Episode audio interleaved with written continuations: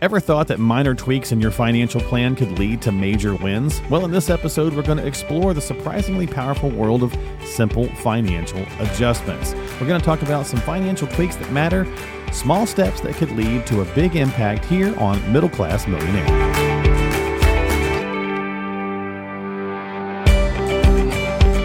Becoming a millionaire isn't just about growing your money. It's also about protecting and preserving your wealth by using the right financial strategies for your situation.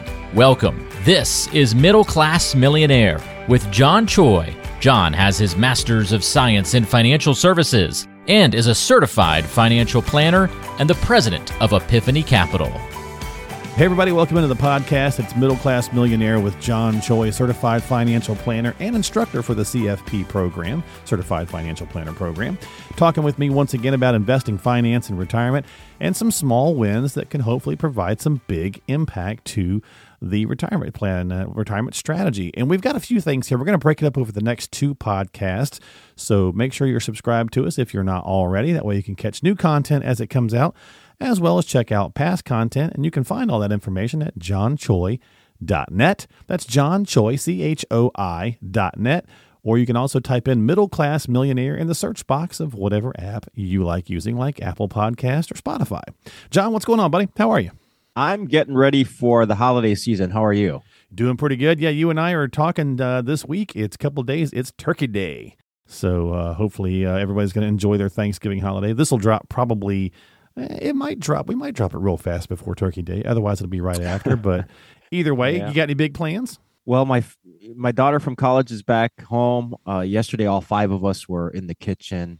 Six, if you count the dog, and he is a member of the family, of, of course. course, of course, and of course he is. Of course he is. My favorite member sometimes. Yeah, right. So anyway, or the the one that gets the most love. Let's put it that way. Yeah, they um, demand it. Yeah. So yeah, so it, it, was. It felt complete. It felt uh, felt great, and I can't wait to enjoy.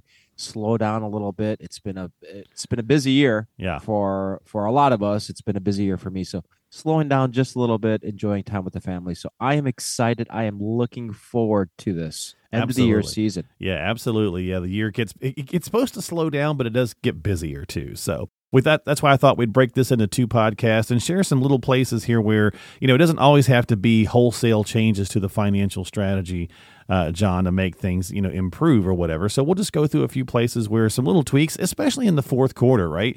As the year's winding down, we tend to spend a little more, right? Because we got the holidays upon us. Thanksgiving dinner's not cheap. My you know wife went to get the turkey and she was like, "Holy cow!"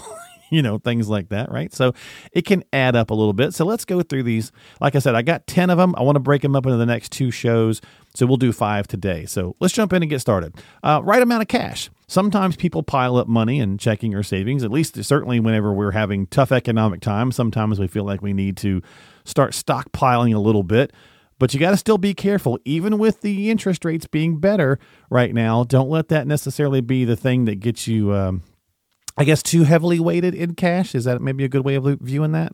Yeah, I, have got maybe two uh, separate ways or separate schools of thought on this. Okay. Um, if you if you like cash, that's your that's your comfort. we we all like cash, John. Come on. Now. Yeah, yeah. But some people are like, look, I forget about this three month, six month emergency fund. I need two hundred and fifty thousand dollars in yeah, cash. Yeah. Okay, that's fine. That that's a behavioral bias, and you're never you're never going to get over it so I don't try to fight it. But instead of having it in a savings account, please, especially like today in today's environment, um, you're seeing four to five percent on money markets. So why would you put it into a savings account getting 0.1 percent? Yeah, when you can just put it in a money market, which effectively, I mean, for the risk reward, I mean, there's really not a whole heck of a lot of risk in money markets, right? It's very stable. Get your five percent. That that's huge. That's my first thought. Yeah, and now Second I wouldn't put that. Is, I wouldn't put that whole amount in there though, right, John? You want to be careful, right? Like if you're sitting on a ton of cash, don't go crazy, right? You still want to have. You still do want to have some stuff. You know, I guess in the access accessible part of the savings. Yeah. Well, the money market is accessible. It's very liquid. I mean, you can, you know, write a check against your money market, and oh, okay. And well, there yeah, go. it's it's it's liquid. It's uh, it's all good turn it into cash gotcha. stability and so stay stability stay within and those speed uh, to cash. Yeah, stay within those FDIC limits though. Yeah, so that's the other thing, right? Um, that's what I was going to mention. Gotcha. is you have to be careful on what a what money market is covered by FDIC and what is not. So, for example, if you have a Schwab money market uh, mutual fund, hmm and I forget the ticker symbol, but it ends with an X. Not FDIC insured, but a MMDA, a money market deposit account that you have at your bank, that is FDIC insured. hmm And I, I may have to do a whole podcast on FDIC, but we can. do uh. I, I mean, it's two hundred fifty thousand dollars per institution per ownership category, hmm and and that get that that can get a little hairy. So if I have an individual account, uh, it's two fifty. If I have a joint account, eh, all of my joint accounts, another two fifty. Right, an IRA, another two fifty. So we can kind of like stack and play games and put it across different institutions. But yeah, that's FDIC insurance in a nutshell. Okay. All right. Uh, so that again, finding the right amount of cash, you know, just making sure that you're, uh, you know, got the right thing going on there can be an easy adjustment. Uh, how about cleaning up the old life insurance policies? Number two here. Uh, you know, it's kind of like I use the television analogy here, like TVs. Remember, remember the TVs? You know, even in the '90s, right? They were huge and bulky, and they weighed a ton. Obviously, going all the way back to the '70s, right? They were definitely massive. You couldn't lift that thing That's a furniture piece. Exactly. but you know, nowadays they're super light, super easy, and it's almost cheaper a lot of times when one goes out. To, well, it is cheaper instead of trying to fix it to just replace it. Well, life insurance policies have changed a lot too, so maybe it's worthwhile to take a look and see if you can clean up a little bit there. You may possibly get better insurance at a lower price. Yeah, you know, actually, I just thought of something. Um, just going back to that first subject of cash, Uh huh. I do think that you cash can act as a nice volatility buffer uh, in retirement. What does that mean? It means that when you're in retirement and you need to pull money out for for living expenses Mhm. out of your investments, Right. you, you don't want to do it when the market's down. So you're like, okay, genius, where am I going to get the cash from? Well, you get the cash from your money market. You should have enough in your money market in retirement, I think. And depending on the other things that you have, it'll act as a volatility buffer. That means you pull that, you pull out what you need for retirement in that year from cash hmm instead of your investments, which have gone down because now you're taking a double hit. If your investments go up, great. If it if your investments go up a lot, then awesome. Just make make I, I don't want to say an exact double distribution, but you want to take out a little bit more, replenish that rainy day fund so that when the market does go down in the future, then you can dip back into the cash account. You can leave your investment alone. So Gotcha. sequence of returns risk, that's a great volatility buffer for that. Now for life insurance policies, sometimes it's better to replace it, sometimes it's not. It's given the fact pattern of you know how old uh, these policies are, how old you are, uh, what kind of policy it was, what kind of policy is being offered. There's so much uh, um, factors that go into should you replace or not. But you should replace, in gen- generally speaking, right? You should replace it if it's going to be a benefit to you, and you shouldn't if it's not a benefit to you. And the only way you can do that is if you run the numbers and if you can run scenarios then that's really the only time that you can you can make that decision one other thing that i do want to say about old life insurance policies hmm you know it, mark you know uh, a term policy has zero cash value Okay. and a lot of times you have this old term policy that you bought maybe it's a 30 year term and you bought it i don't know 20 22 23 years ago you don't need it anymore you bought it you know when the kids were little and you didn't have a lot of assets well a lot of things have changed 20, in 22 years right Right. so you don't need the term policy anymore. Well, you can let it go, and but the other the other alternative is, and it's not available for everybody. You may be able to sell that policy. Like, what are you talking about? There are companies out there that if your health is eh, not as good as it once was, you're not terminally ill, hmm but you may have had some how do you say some nicks and dings and some challenges in your life let's put it that way Okay. and you're and you're not the uh, physical specimen that that you once were and you're a little sick they might buy that policy from you instead of just saying ah i don't need this term policy i'm just going to cancel it get nothing for it. I mean i've heard stories mark where people these um and they're called life settlement companies and and viatical companies but this is a life settlement. Uh, they bought the policy for it was a million dollar death benefit for like four hundred thousand, three hundred thousand dollars. Mm-hmm. and you know, in on your balance sheet's worth nothing, but they'll they'll buy it for you know hundreds of thousands of dollars, and that could be a good thing. That could be a real good thing. Gotcha. Okay. So don't forget about don't forget about selling or or replacing uh, old life insurance policies. Yep. So I All guess right. that's the moral of the story. Yeah. Gotcha. All right, sounds good.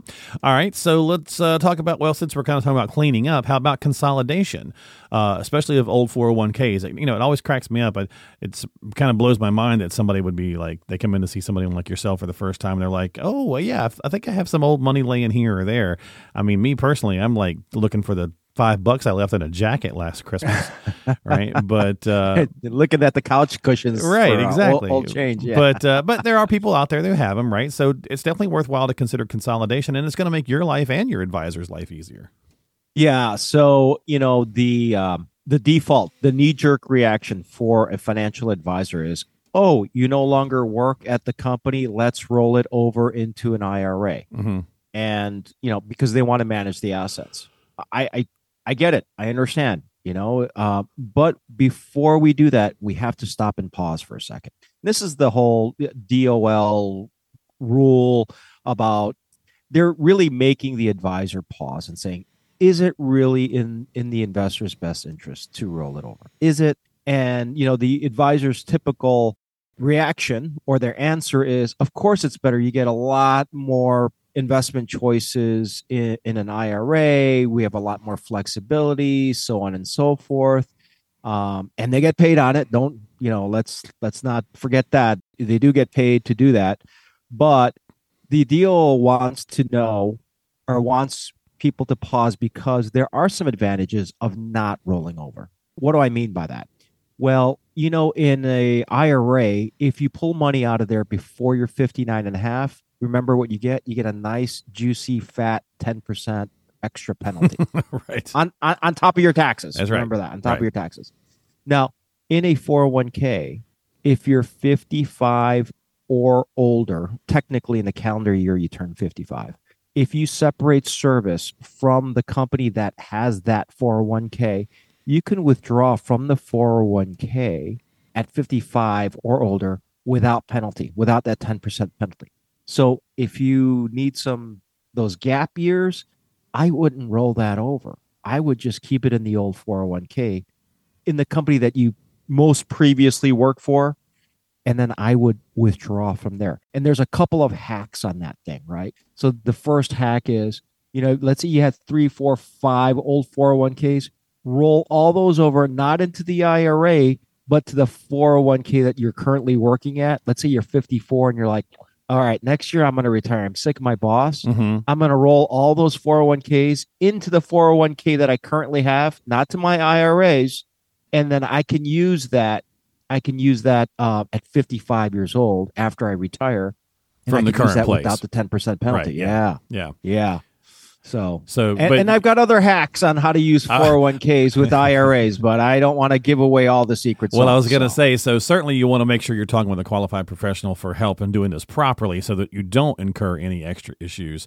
So if you do have some questions about any of this stuff, uh, certainly uh, in consolidation is one of those, make sure you're talking with a certified financial planner like John. Yes. Reach out to him for sure at johnchoi.net to uh, talk that is one of the things that we do teach on about, and it's taught heavily on 401ks and IRAs and these hacks. Well, like everything, in right? our CFP school, right? Yeah, like everything, maximization, strategizing uh, goes a long way, right? You don't know what it is that you don't know, so that's why you turn to a professional to help you out with that stuff. little tweaks, Little, little, tweaks. tweaks. right? That's right. Little tweaks.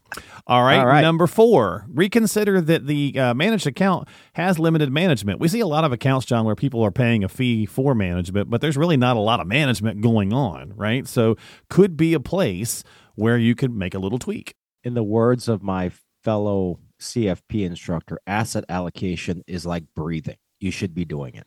Rebalancing is like walking. You should be doing it. These are things that some advisors say, "Oh, this is what we do. We rebalance. We do asset allocation." And you're like, "Yeah, no kidding." And that's all they do, and they charge that fee one, one point two five, one and a half percent fee. Right. I don't know what they get for that. I don't know what the consumer gets for that. I, I never never understood that. If you're going to charge that fee, you better bring something to the table. You better add a value add, like talk about taxes, talk about retirement. Those those 401k hacks. Talk about your insurance policies. Put together a balance sheet. Put together an income statement. Talk about estate planning. The the six modules of the of the CFP. You know the cornerstone of the CFP. You better be talking about that. You can't just say one slice of the pie. Remember that Trivial Pursuit piece. That's that, right. That's right. That investment. I, I don't know how you can charge one percent, not do the other five. I think that's. Uh, I think you're overcharging. Okay. Let's put it that way. I, I think people are paying a little too much. So yes, uh, people just do that. They set it and forget it, and they charge that. It's the lazy way to make money. I I, I don't like it. I, if you're going to do that, again, you, you got to advise on the other five pieces. Yeah. So, make sure you're adjusting that, right? Taking a look at that. And, and actually, that might lead to this f- final fifth one here, John, uh, in the conversation around mutual funds, because obviously there's a lot of fees there, right? So maybe thinking about replacing those. For example, on that prior uh, conversation, you know, you might be working with someone who's got you in mutual funds and they just never change them and they hardly ever communicate about them because it just is what it is, right? They just kind of let it happen. Uh, and maybe replacing some of those with like ETFs might be another place to get a win. And, and, I just saw an article not long ago, maybe a couple of weeks ago, that said, you know, the death of, of mutual funds at the hands of ETFs. And if there wasn't so much money in them, they think, you know, this, this is, I think it was Wall Street Journal talking about, you know, mutual funds probably won't go away, but they certainly are not being, you know, offered by many advisors across the country anymore because there's better options. I think the people that recommend mutual funds are the people that are in brokerage firms. Sure. Versus, right. uh, versus versus the ETFs, which are more registered investment advisors like myself, mm-hmm. because we're not beholden to a big company. I'm not going to name any names, but you know, think of your big brokerage companies. We don't work for them. We work for ourselves for the most part we work for our client okay so the some of these big brokerage firms again not naming any names they have some they've cut these um, sweetheart deals with mutual fund companies and it's to push know, a push a, product, little... right? It's like yeah. it's like Walmart selling a specific line of sweaters one, over another one because they've got a better deal on buying those sweaters. Exactly. That that's exactly right. Uh, and so again, not everybody, but that is something that you really have to watch out for check this out. I saw a I was doing a, a 401k analysis and I was looking for for the company actually. And I was looking at their menu choices that they're offering their their participants, their their employees. I saw a money market fund, money market fund that had an expense ratio of over 1%. I was like, is this even getting 1%? I mean, this is, you know, because mm. they've had it for a while. Last year, money markets were paying what 50 basis points, half a percent, you know? Right. It's like you would be guaranteed to lose money after fees if you put it into this money market. I'm like, that is just you got to replace that choice. That, that's that's not being a fiduciary. You could be sued for that. Mm. I mean, I I would be mad if I was a participant and I knew what I was doing. You know, I I'd be pretty mad how are you offering this 1% money market fund? So, yeah, you have to really pay attention to these high expense mutual funds. And ETFs are often, I'm not going to say always, but more likely than not, a better or a cheaper choice for almost the same thing. Yeah, and you think about also just the point of them, right? That this technology allowed us to create these things in the 90s. Uh, mutual funds have been around since the 1920s, right? So uh, some of the technology kind of waited to happen. But I mean, they trade like a stock, right? You don't have to wait till the end of the day like you do a mutual fund. There's there's a lot of different reasons why ETFs have just kind of taken over, and of course, certainly uh, fees are one of those. So, again, little tweaks, some things to think about, some things to bring up to your financial professional. If you are not working with one, well, there's many reasons why you should really consider that because there's so many little things that uh, nuances and little tips and tricks and hacks and things of that nature that we just don't know because we don't do this every day. So, that's why you want to reach out to a certified financial planner like John. He is the uh, president at Epiphany Capital, and you can find him online at johnchoi.net. That's johnchoi.net. You can book a chat, book a call online. Just check out that link on the website. And you can reach out to him and get started today if you've got some questions. And don't forget to subscribe to the podcast Middle Class Millionaire on Apple, Google, Spotify, all that good jazz. And we will do part two in a couple of weeks. So, John, thanks for hanging out, buddy, and breaking it down, man. Thanks for having me on. Always appreciate you. And you guys have a fantastic Thanksgiving. And we'll see you guys in a couple weeks into December here on Middle Class Millionaire with John Choi. All right, take care, everyone.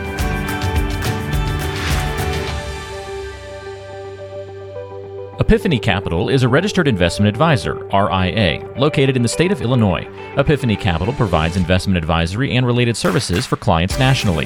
Epiphany Capital will maintain all applicable registration and licenses as required by various states in which Epiphany Capital conducts business, as applicable. Epiphany Capital renders individualized responses to persons in a particular state only after complying with all regulatory requirements or pursuant to an applicable state exemption or exclusion.